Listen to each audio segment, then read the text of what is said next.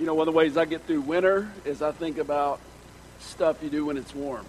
Uh, you know, I, I'm just not a winter fan at all. Uh, I was telling somebody at the door, Corey uh, Courtwright, one of our missionaries, uh, how I, I told y'all there's no snow in heaven and how he was disagreeing with me and uh, that kind of thing. Uh, but I, I, I think about, uh, sometimes I think about golf in the winter. And anytime I think about golf, I, usually my favorite memory about golf, or one of my favorite, comes to mind. Uh, it happened back in 1992. Uh, we had just moved back to Georgia after I'd been at seminary up in Tennessee, and um, we were at East Point Christian Church. We were working there, and, and my father-in-law called. It happened to be the Friday before Palm Sunday, 1992, and he called and said, uh, "My boss uh, has an offer for us. I want to pass on to you." He said uh, he has given us his tickets to the Masters on Sunday. I, I, I don't think I dropped the phone, but I, I, I've almost. Now, if you're not a golf person, you don't understand probably what I'm talking about. But uh, let me say to you, for golfers, Augusta National is, is a, a, course that we watch every April. The Masters tournament's played. It, it's a course that uh, it's the only major that repeats the same course every year. Uh, and this is hallowed ground for golfers. And uh, even more, you need to understand that they only allow so many people on the grounds uh, patrons, they call them, to the point where these badges to get in the Masters tournament are, are passed down from generation to generation.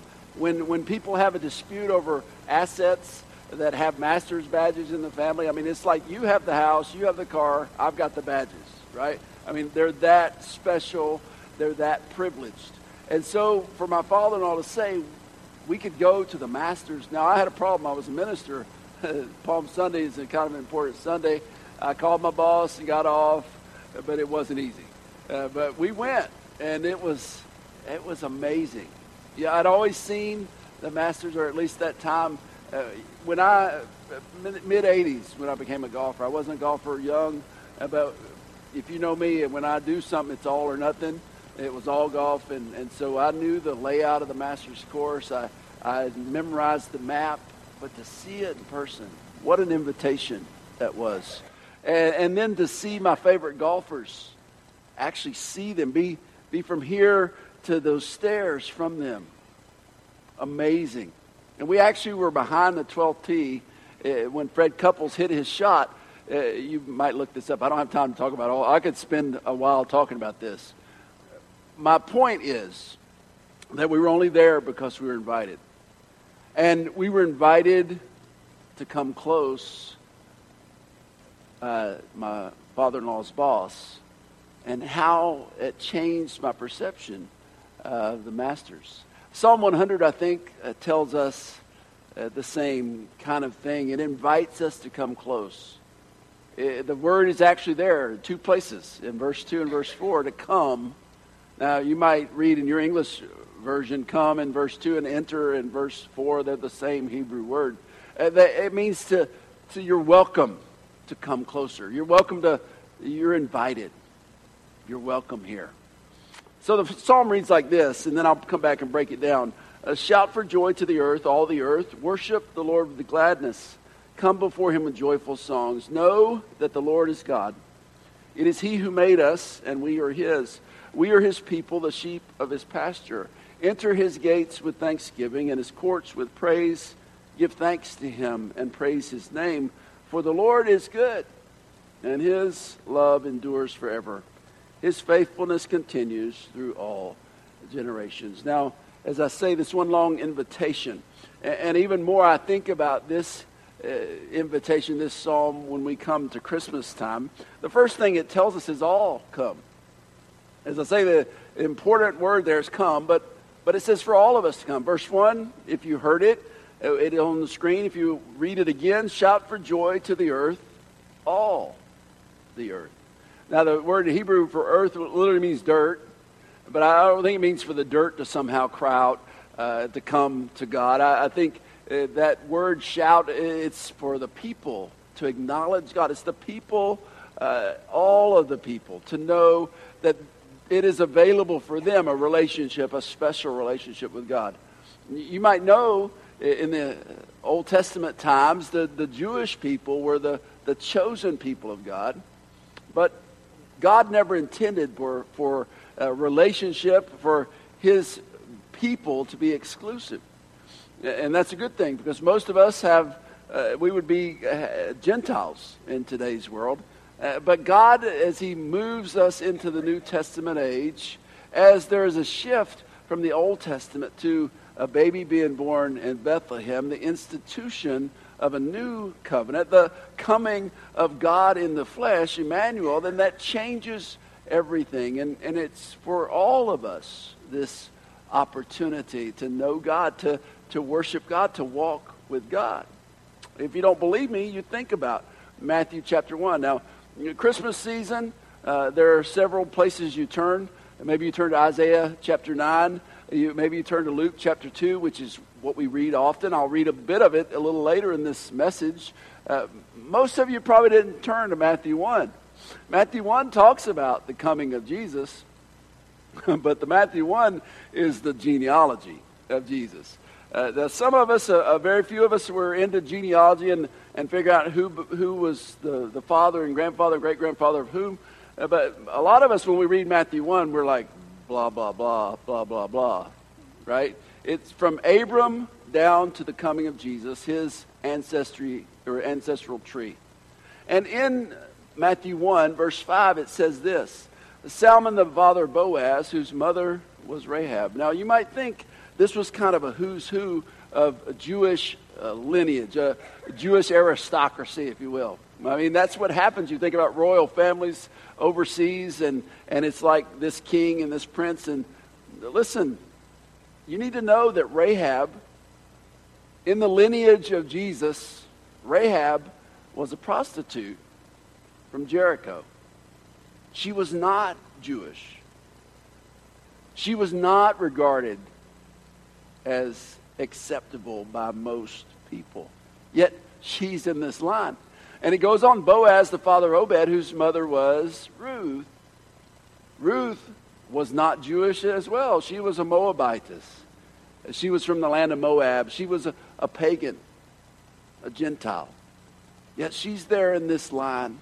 Obed, the father of Jesse. I, I hope this gives you encouragement today. I, I hope it gives you comfort today that even in the lineage of Jesus are these outsiders. Maybe Maybe you feel like an outsider. Maybe you feel like that there are things you've done that wouldn't make you acceptable to God.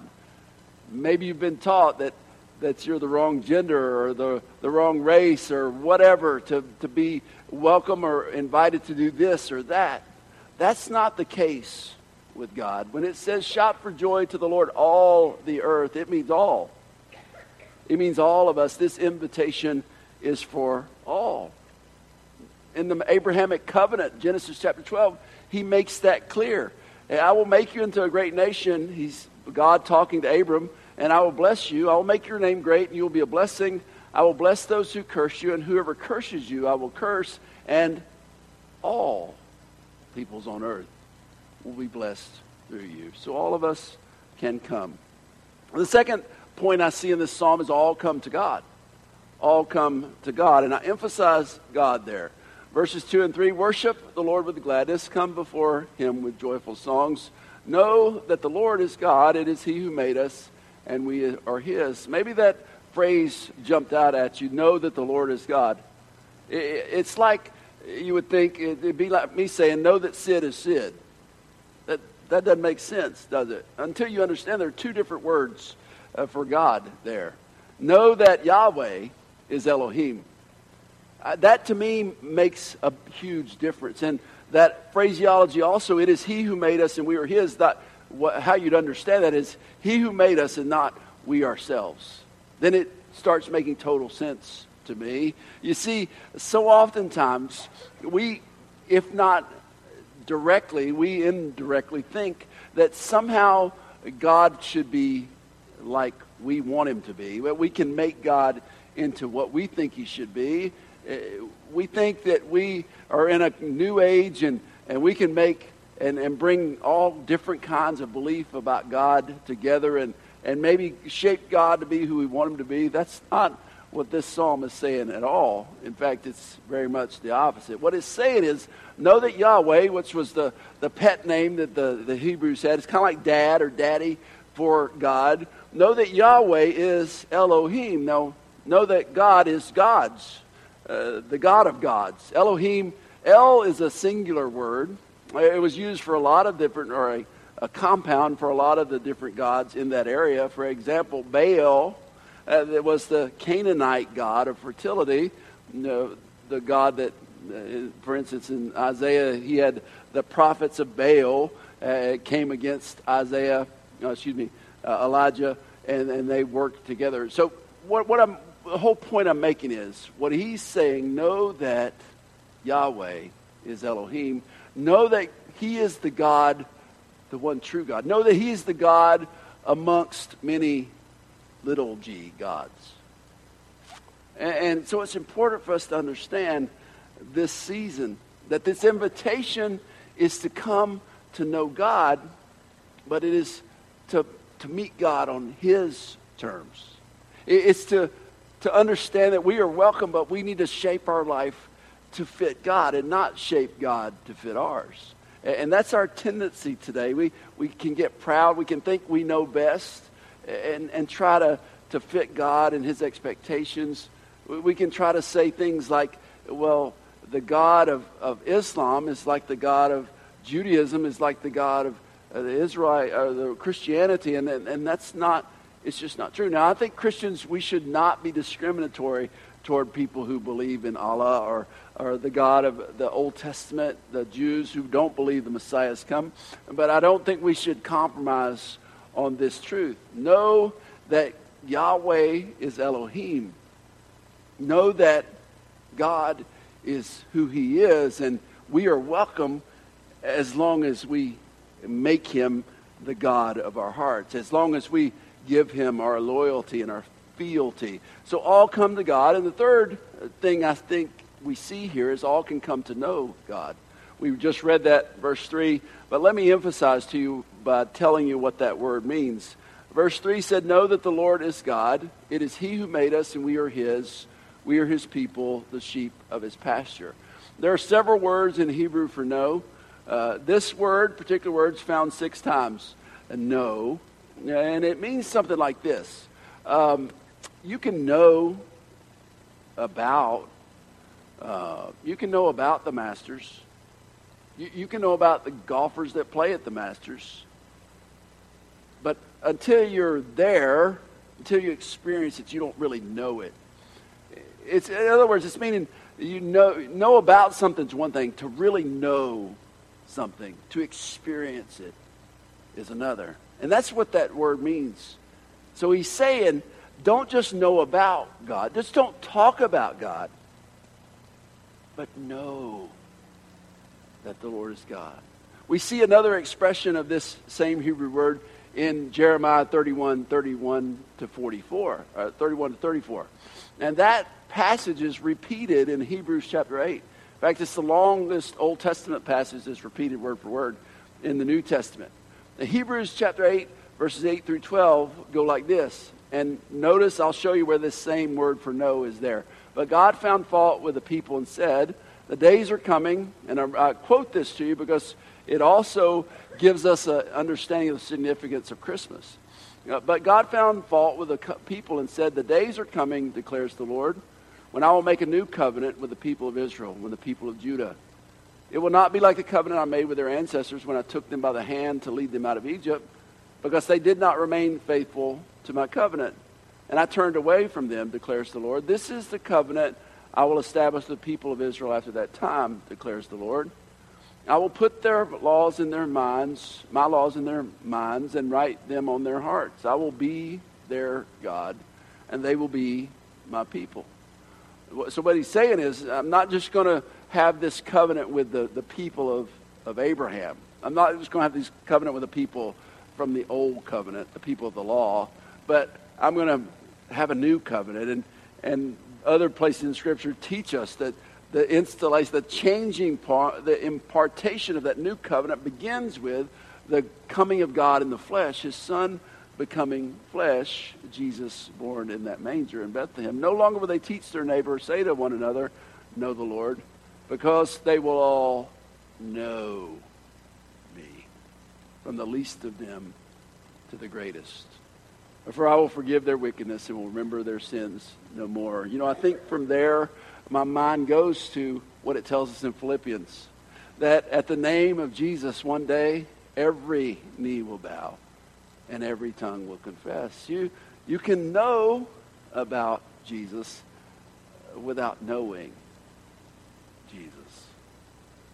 You can know intellectually and worship in mouth and worship uh, in a way that's not heartfelt. Or you can know and worship by surrender, worship uh, by bowing, worship by uh, falling on your face before Him. That's what this word's trying to tell us is all you, you come to know that Yahweh is Elohim. Know that the Lord is God. Allow Him to be your Lord. The fourth principle this teaches us in this psalm is all can come closer. All can come closer. Just like an invitation, getting a badge for the Masters on Sunday meant I could get on those grounds and get close to those golfers. So this psalm teaches us that all can come closer. Let me show you what that means. Verse 4 Enter his gates with thanksgiving, his courts with praise. Give thanks to him and praise his name. Now, to know this, you have to understand how people worshiped in the Old Testament. God lived in the Old Testament, He lived in Jerusalem, He lived in the temple. And so, from all over Israel, the Holy Land, people would come three times a year to worship God because to come to God's presence, uh, like it says in verse 2, you had to come to Jerusalem. And you would come from wherever you were from. Nazareth, perhaps it would be a three or four day caravan, not a Dodge caravan, a caravan uh, to get to Jerusalem. And you'd go up because it's up high, and you'd go into that place. I had the privilege of taking a, a group to uh, Jerusalem a few years ago, and I'll never forget coming out of this tunnel, coming up this big mountainous kind of hill, come out of the tunnel, and you look over, and there it is, the Temple Mount, where the old temple was, and and it's a it. I can close my eyes now and still see it. That's the experience they would have had there. And you know they were excited because they were getting close to where God lived. And then it says to enter his gates and enter his courts. The temple was set up where you would go through a gate and you'd be in the court of the Gentiles, they called it. Anybody could come into that court. And then you could go into another gate, into a court where men and women, Jewish men and women, were welcome. And then there was another gate where only Jewish men could go.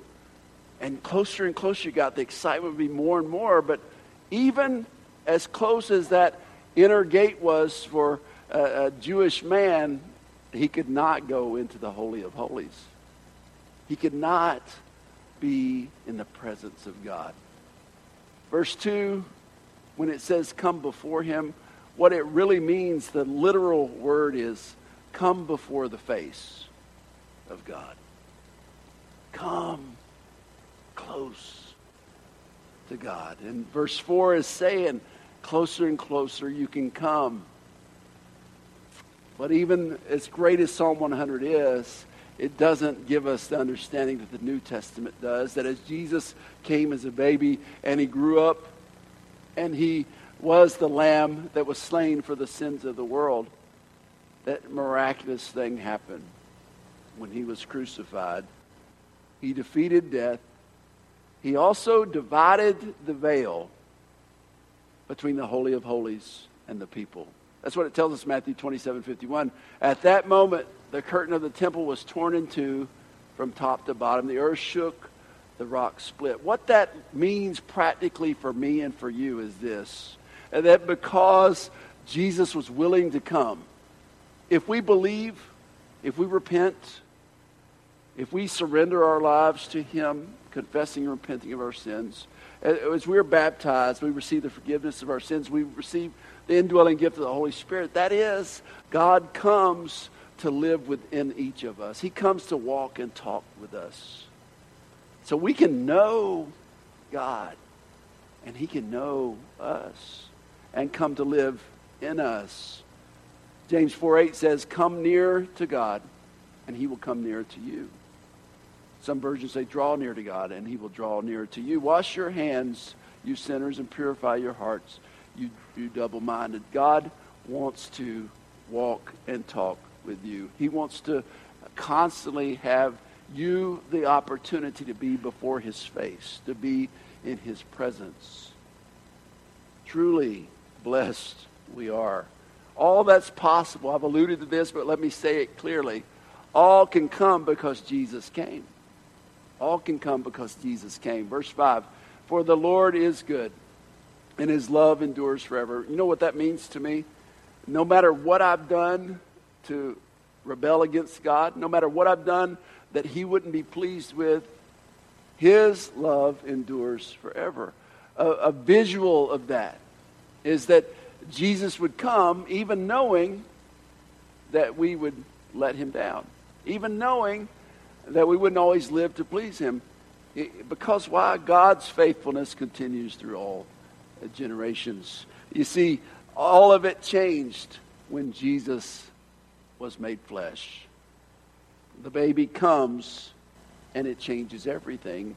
It becomes a living, permanent invitation for us.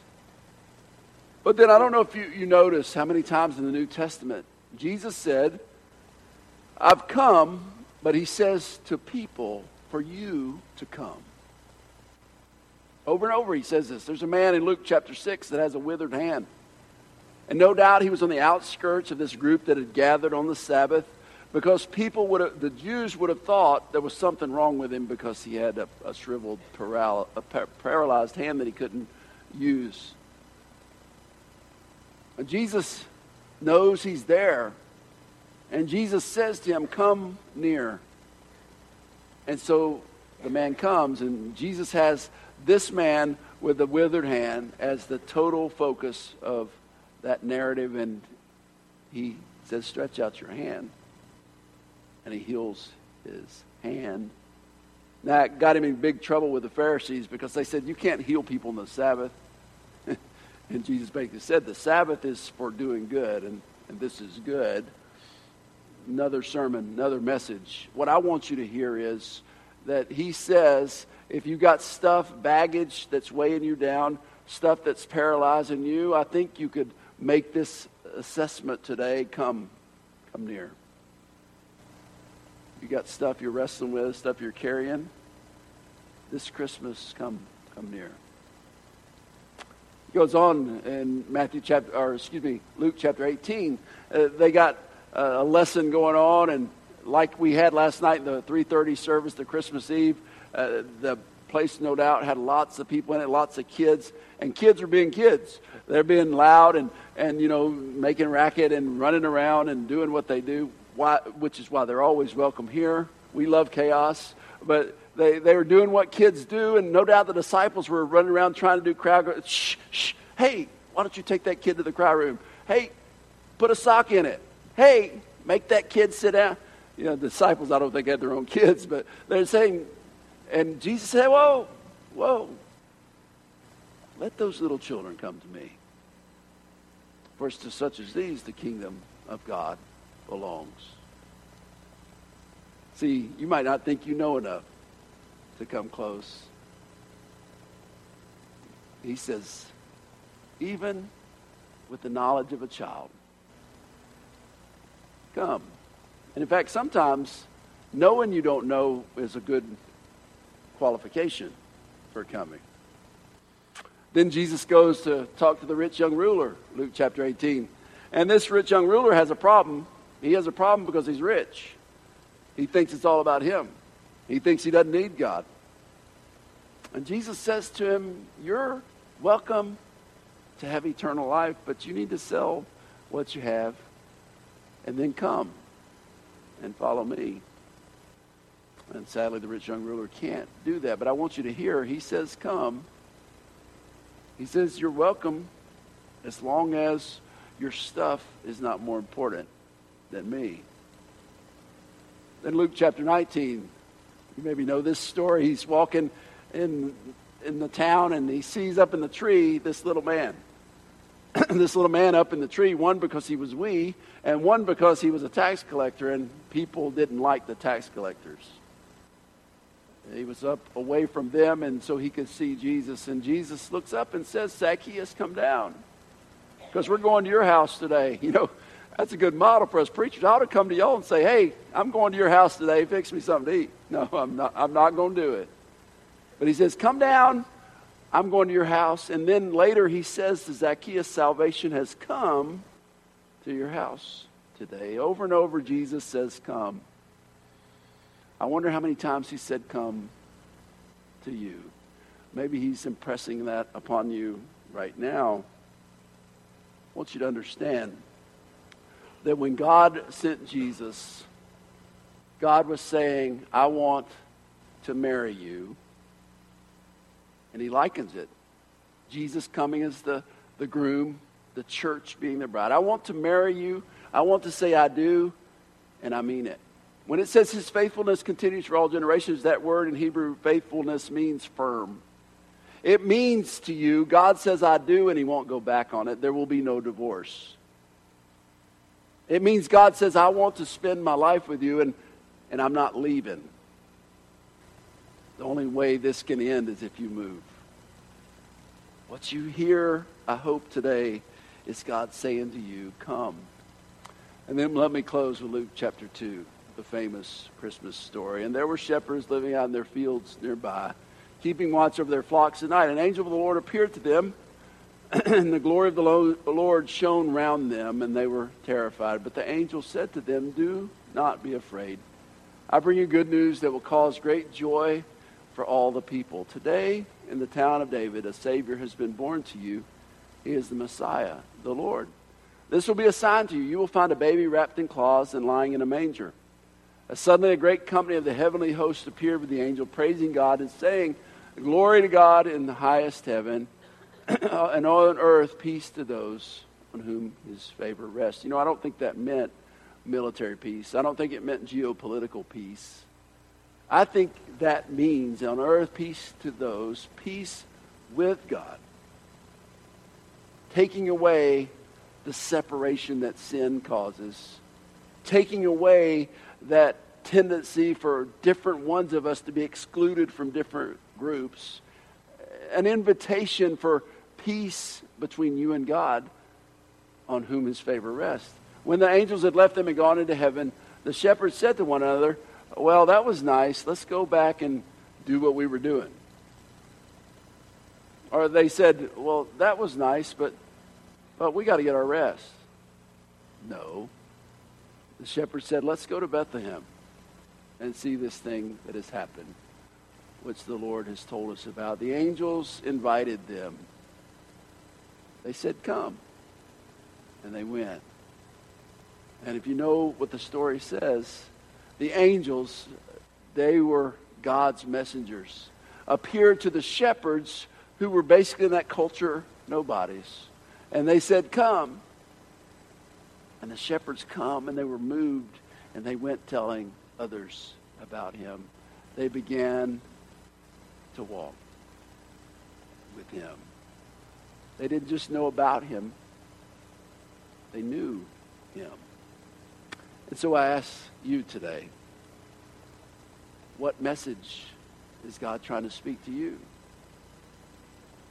If you've been a Christian a long time, I think you still can come closer. If you are a new Christian, you can come closer. If you're exploring spiritually, you can come closer. I'd welcome your calls, your emails. We could sit down and talk more. But for all of us, I think this is an invitation to come closer.